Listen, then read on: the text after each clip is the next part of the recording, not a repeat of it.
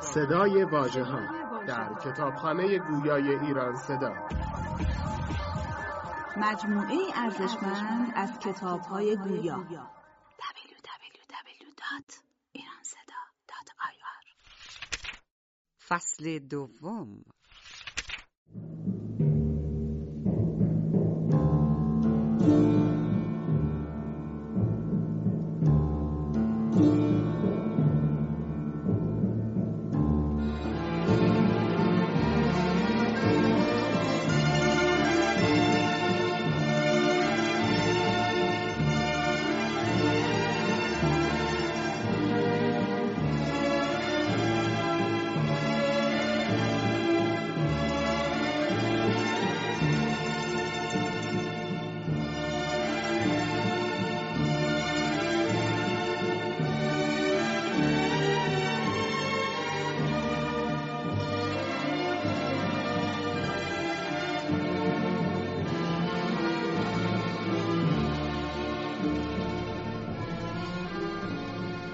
فرمانده گفت مردی که در میان ماست نماینده پادشاه است.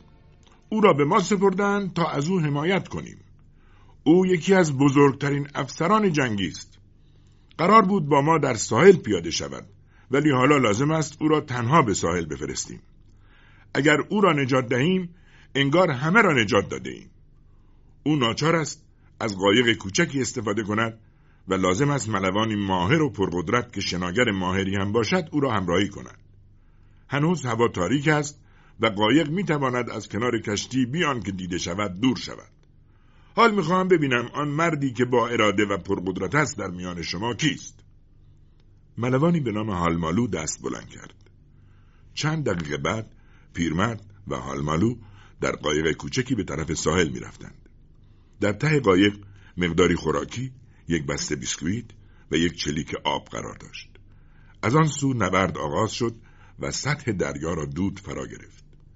هالمالو قایق را به طرف تنگه راند و به زودی وارد آبهای آزاد شدند. به عبارت دیگر از منطقه خطر دور شده بودند. کم کم هوا روشن می‌شد. هالمالو رو به پیرمرد کرد و گفت آقا من برادر همون کسی هستم که شما دستور تیرباران کردنشو دادید. پیرمرد سر بلند کرد. هالمالو سی ساله بود. پیشانیش آفتاب سوخته و چشمانش عجیب بود. در کمربندش دو خنجر و دو هفت تیر دیده می‌شد. پیرمرد پرسید از من چی می‌خوای؟ می‌خوام تو رو به انتقام خونه برادرم بکشم. اما او گناهکار بود. من نمی‌دونم تو چی میگی. من به وظیفم عمل کردم آیا صدای توپا رو میشنوی؟ در اونجا انسانهایی کشته میشن و تمام اینها تقصیر برادر توه اما اگه مثل سرباز خوب وظیفش رو درست انجام می‌داد کشتی به این روز نمیافتاد و راهش رو تغییر نمی‌داد و ما در برابر کشتی های جنگی دشمن قرار نمی گرفتیم. حالا هم تو در مقابل من ایستادی تا در این جنگ بین خدا و شیطان طرف شیطان رو بگیری. تو میخوایی باز اونا روستاها رو بسوزونن و مردم کشته بشن. از طرفی تو یک خائنی. فرمانده منو به بزرگواری و صداقت تو سپرده. ولی تو که وعده دادی جون منو نجات بدی داری برعکس عمل می‌کنی. تو در برابر خداوند مسئولی. هالمانو که اشک از چشمانش سرازی شده بود ناله کنان گفت عالی جناب منو ببخشید. فهمیدم که اشتباه کردم. و برادرم هم گناهکار بوده. قربان من گوش به فرمان شما هستم. پیرمرد گفت پس تو رو بخشیدم.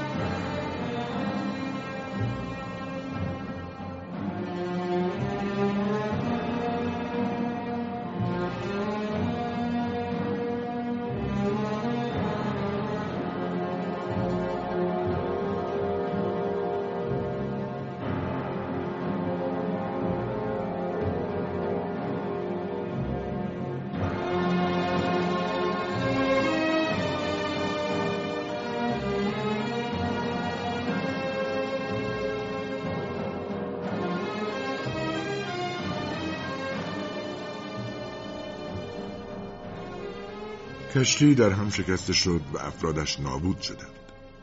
حالمالو که ملوانی ماهر بود با مهارت تمام دماغه خطرناک را دور زد و خود را به ناحیه سن میشل رساند. یک ساعت به غروب آفتاب باقی مانده به ساحلی ریگزار رسیدند و از قایق پیاده شدند. حالمالو گفت آلی جناب ما در مذهب رود کوزانون هستیم. پیرمرد خم شد و بسته بیسکویت برداشت و گفت باقی رو تو بردار.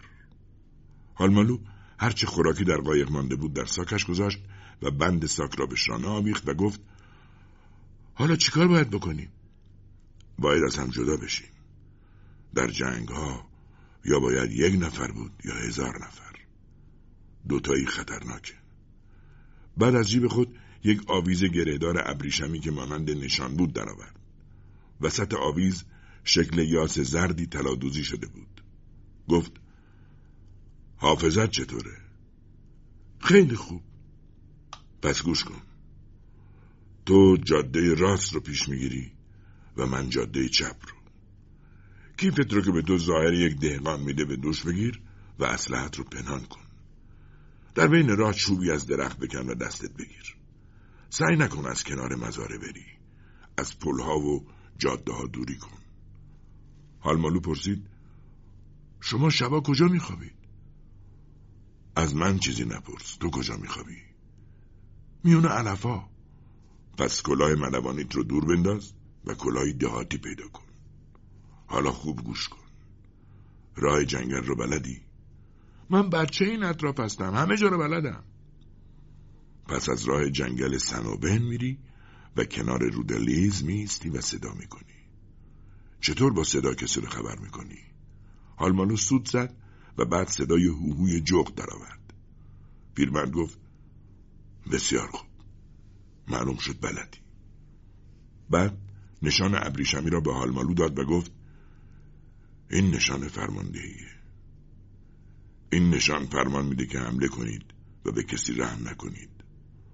وقتی کنار رودرلیز رسیدی سه بار سود بزن. مردی از سوراخ زیر درخت بیرون میاد. نشان رو بهش نشون بده. می‌فهمه از پیش چه کسی اومدی. بعد به جنگل استیله میری و مردی چاق رو می‌بینی. به او بگو که مجمع کشیشان رو خبر کنه. بعد یک فرسنگ پیش میری تا به جنگل کتسیان می‌رسی. صدای جغ در میاری و مردی به نزد تو میاد. به او بگو مارکی باید ساکنان قصر رو مسلح کنه. تمام اینا رو که گفتم خوب به خاطر بسپار. از اونجا هم به جنگل مونچوویه میری و آقای بندیک رو می‌بینی. او رئیس یک گروه دوازده نفره است.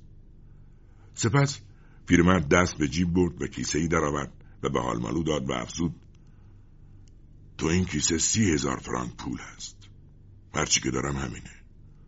من اینجا به چیزی نیاز ندارم و بهتر پول پیشم نباشه. تو بعد از اون هم به جاهای دیگه ای باید بری که دوستان به تو آدرس میدن. هر جا که بری این نشان گل یاس معرف توه. به هر کس که رسیدی میگی تا می‌تونن انقلابیون رو بکشن و به کسی رحم نکنن. هیچ محلی رو نادیده نگیرن و همه جا در کمین باشن. به اونها بگو انگلستان با ماست و ما باید جمهوری خواهان رو محاصره کنیم و بکشیم. اروپا هم به ما کمک خواهد کرد. حالمالو گفت اگه در مأموریتم موفق بشن به من چی خواهید گفت؟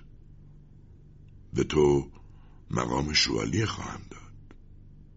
و اگه موفق نشم مثل برادرم تیرباران میشن درسته. سپس هر دو از هم جدا شدند. پیرمرد صبر کرد تا حالمالو از چشم پنهان شود. بعد به طرف برج قلعه مانندی رفت. از پله ها بالا رفت و روی نیمکتی سنگی که مشرف به آبادی بود نشست و جاده ای را که از زیر میگذشت تحت نظر گرفت. از آنجا پشت بام های یازده روستا و چند فرسنگ دورتر تمام ناغوس های کلیسه ها دیده می‌شد. توجه پیرمرد به توده سیاهی جلب شد که به سبب تاریکی خوب تشخیص داده نمی‌شد. کم کم صداهایی را شنید. صدای زن و بچه داخلش بود. فهمید گروهی از جاده آمدند و به سوی جنگل می روند. حالا صداها آنقدر نزدیک بود که پیرمرد حرفا را میشنید. زنی می‌گفت از اینجا بریم مردی پاسخ داد نه راه از اون طرفه.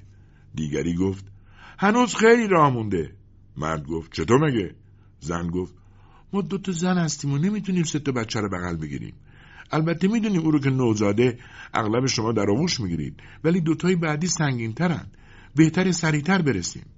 زن دیگری گفت از این کفشای خوبی که من دادید ممنونم. انگار اونا رو برای پاهای من دوختن.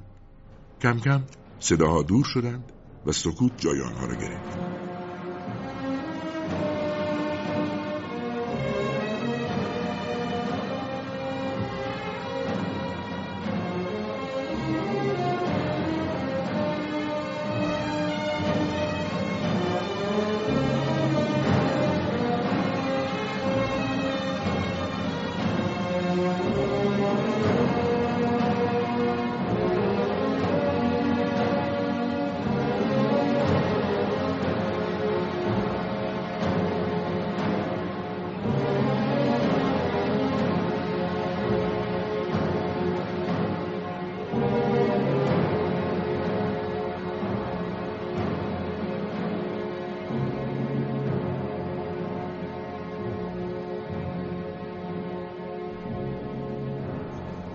پیرمرد همچنان بیارکت ماند.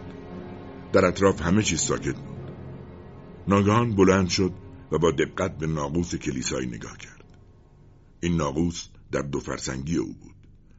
بعد نگاهش به ناقوس دیگری افتاد و بالاخره همه ناقوس ها را از نظر گذراند. روی همه آنها روپوش سیاهی بود. معنی این کار چیست؟ ناقوس ها همگی به صدا درآمدند. آنها برای چه کسی به صدا درآمده بودند؟ بعد پیرمرد فهمید که کسی مورد تعقیب قرار گرفته است. اما چه کسی؟ بدنش لرزید. مبادا این شخص او باشد. اما غیر ممکن بود که مقامات دولتی از ورود او اطلاع یافته باشند. چون او تازه از قایق پیاده شده بود و بی تردید کشتی هم تا حالا غرق شده بود. در ضمن کسی جز فرمانده و ناخدا نام حقیقی او را نمی‌دانستند. سپس صدایی به گوشش رسید. صدا شبیه خشخش برگ کاغذ بود. نگاه کرد. ورقه کاغذی بالای سرش روی سنگ چسبانده شده بود. پیرمرد از طرف دیگر پله بالا آمده و متوجه آن نشده بود. کمی بالا رفت و آگهی را خواند. جمهوری فرانسه ما نمایندگان ملت به اطلاع عموم میرسانیم که شخصی به نام مارکی دولانتناک مشهور به پرنس برتانی مخفیانه از کشتی جنگی پیاده شده و تحت تعقیب قانونی است. برای سر او جایزه تعیین شده و هر کس بتواند مرده یا زنده او را تحویل دهد شست هزار لیره جایزه می‌گیرد. این جایزه به صورت سکه طلا پرداخت خواهد شد. همکنون یک گردان سرباز هم برای دستگیری او اعزام شده است. کمون پاریس دوم ژوئن 1793 پیرمرد سریع لبه کلاهش را پایین کشید دگمه های نیمتنش را بست و با شتاب تمام از برج پایین آمد. دیگر بیفایده بود آنجا بماند. وقتی پایین رسید هوا تاریک شده بود. ها را آهسته کرد و به طرف آبادی ها که فکر می‌کرد آنجا مسئولیت بیشتری دارد رفت. همه جا خلوت بود. در پشت بیشه ایستاد و نیمتنهاش را پشت رو کرد و دگمه ها را بست و باز به راه افتاد. نور ما راه را روشن می‌کرد. سر یک دوراهی رسید. روی صلیبی که در حاشیه راه بود کاغذ سفیدی را شبیه به همان آگهی بالای برج دید همان لحظه صدایی از پشت سر به او گفت کجا میری؟ برگشت مردی بلند قامت و مثل خودش پیر ایستاده بود ولی سر و وضعش بدتر از او بود مرد به چوب دستی خود تکیه داد و دو مرتبه تکرار کرد کجا میرید؟ پیرمرد با آرامش پرسید اول بگید اینجا کجاست؟ شما در قلمرو تانیس هستید و من گدای مشهور این محلم و شما ارباب من هستید من؟ بله جناب مارکی دولنتناک مارکی دولنتناک که بعدا هم با همین نام مشخص می شود جواب داد بسیار خوب منو ببرید تحویل بدید مرد گفت جناب مارکی ما هر دو تو خونه خودمون هستیم. شما در قصر خودتون و من در بیشزار مارکی گفت زود منو تسلیم کنید و کار رو تموم کنید. مرد گفت حتما قصد داشتید به بامپال برید. بله.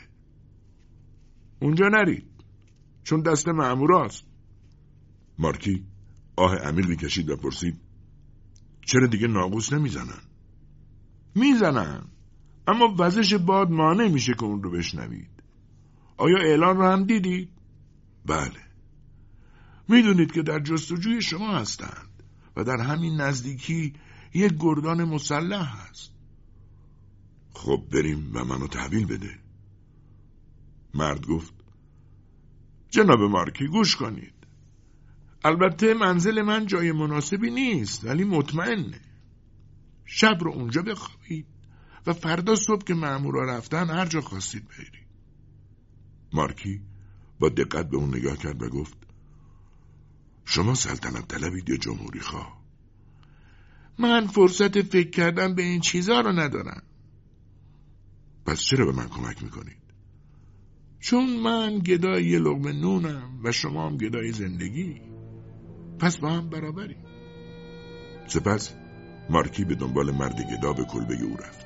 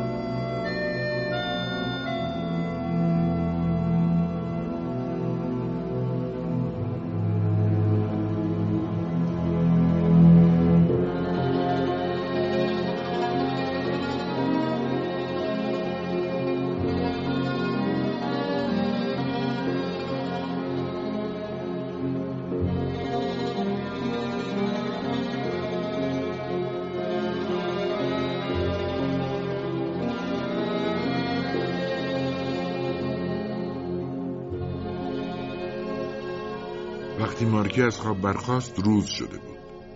مرد گدا به او گفت آلی جناب مسیر باد تغییر کرده و صدای ناقوس قطع شده. همه جا آرومه. سربازا یا خوابن یا رفتن. خطر اصلی از بین رفته.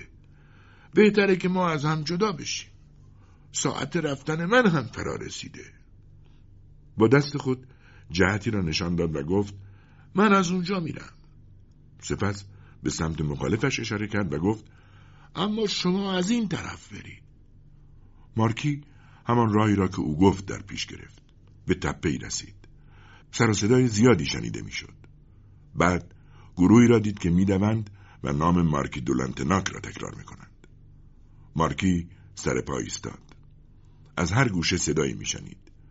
کلاهش را از سر برداشت و نوار سفیدی را با تیغ خارزار دور لبهش محکم کرد و خطاب به مردمی که از جنگل سر برآورده بودند با صدایی بلند گفت من همون کسی هستم که در جستجوش هستید مارکی دولنتناک معاون کل ارتش شاه.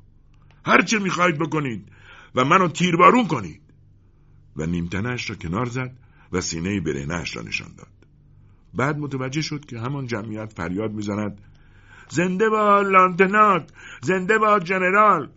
آنها گروهی جنگجوی محلی بودند که به تفنگ و شمشیر و داس و بیل و کلنگ مسلح بودند. لباسشان از نمد محلی بود و چکمه های ساق بلند به پا داشتند. مرد جوانی از میان جمعیت بیرون آمد و کلاهش را انداخت و شمشیر خود را تقدیم کرد و گفت جناب مارکی مدتیه که ما در جستجوی شما هستیم. این شمشیر فرماندهیه. تا به حال من فرمانده اینا بودم ولی از این ساعت شما فرمانده هستید. نام من گابرده. مارکی گفت بسیار خوب. شما چند نفرید؟ هفت هزار نفر. گابرد گفت خیلی ساده است. اعلانی که انتشار یافت ورود شما را به این سرزمین خبر داد. امروز ما هفت هزار نفریم ولی فردا تعدادمون به پونزه هزار نفر می‌رسه. ما می‌دونستیم که شما در یکی از نقاط همین جنگل هستید و در جستجوی شما بودیم. سپس گابرد دستور داد اسبی برای مارکی آوردند. گابرد سلام نظامی داد و پرسید قربان محل تمرکز شما کجا خواهد بود؟ ابتدا در جنگل فوژر و یک کشیش هم لازم داریم. یکی هست کشیش سومه ابره. در همین زمان کشیشی از جنگل بیرون آمد و گفت عالی جناب من اینجا هستم. سلام جناب کشیش. آماده شنیدن اعتراف به گناه هستید؟ بله قربان. گابرت گفت ژنرال من منتظر فرمان شما هستم. ابتدا قرار ملاقات ما در جنگل فوژر. آیا مزارع کسانی رو که با دشمنان ما همکاری کردن آتیش زدی؟ خیر قربان. برید همه رو بسوزونید. از گروهی که شب قبل وارد این منطقه شدن چه خبر دارید؟ اونا سیصد نفر بودن. اسم هنگشون چی بود؟ کلا سرخا حالا کجا هستند؟ دیویست و بیست نفرشون کشته شدن و هشتاد نفرشون اسیرن. همه رو سریع تیرباران کنید. حالی جناب دو تا زنم بین اونا هست. اونا رو اعدام کنید. سه تا بچه هم هست. اونا رو بیارید تا ببینم چه باید کرد. سپس مارکی اسبش را به راه انداخت. از آن سو مرد گدا آرام آرام به راه خود می‌رفت. عصر که شد مسیرش را برگشت. ساعتی بعد به جاده بیدرختی رسید و ناگهان دود غلیزی توجهش را جلب کرد. گدا که تلماش نام داشت قدمهایش را تند کرد. به دهکده رسید. همه جا در آتش میسوخت. تلماش از حیرت مثل یک قطع سنگ بر جا ماند. هیچ صدایی به گوش نمی رسید آن همه مردم زنده روستا کجا رفته بودند؟ تلماش از تپه پایین آمد و به ورودی روستا رسید. در حیاتی که دیوار نداشت توده سیاهی را دید. این توده از اجساد انسان بود که همه کشته شده بودند و کفش ها و لباس هایشان را برده بودند. تلماش فهمید همان افراد هنگی هستند که شب گذشته به آنجا آمده بودند.